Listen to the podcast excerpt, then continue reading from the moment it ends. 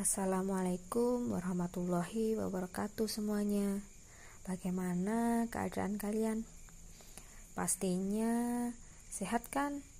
Di tengah pandemi COVID-19 ini, kalian stay at home apa sudah melakukan aktivitas di luar rumah atau bahkan malah sudah bepergian nih?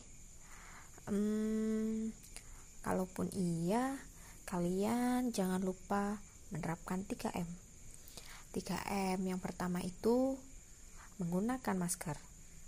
Yang kedua, mencuci tangan menggunakan sabun di air yang mengalir atau menggunakan hand sanitizer.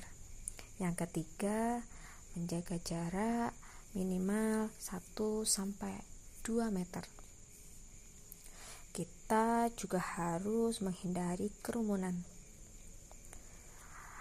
serta memakan bahan-bahan makanan dengan komposisi gizi yang seimbang. Berolahraga secara rutin serta beristirahat dengan cukup. Nah, dengan mematuhi protokol kesehatan, hal ini merupakan langkah pencegahan agar terhindar dari COVID-19. Pentingnya kesadaran untuk mematuhi protokol tersebut berasal dari diri kita sendiri.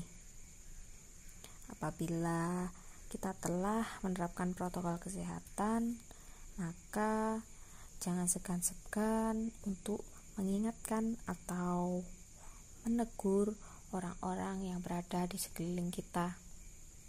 Kalian ingat pesan ini ya untuk mematuhi protokol kesehatan agar terhindar dari penyebaran COVID-19.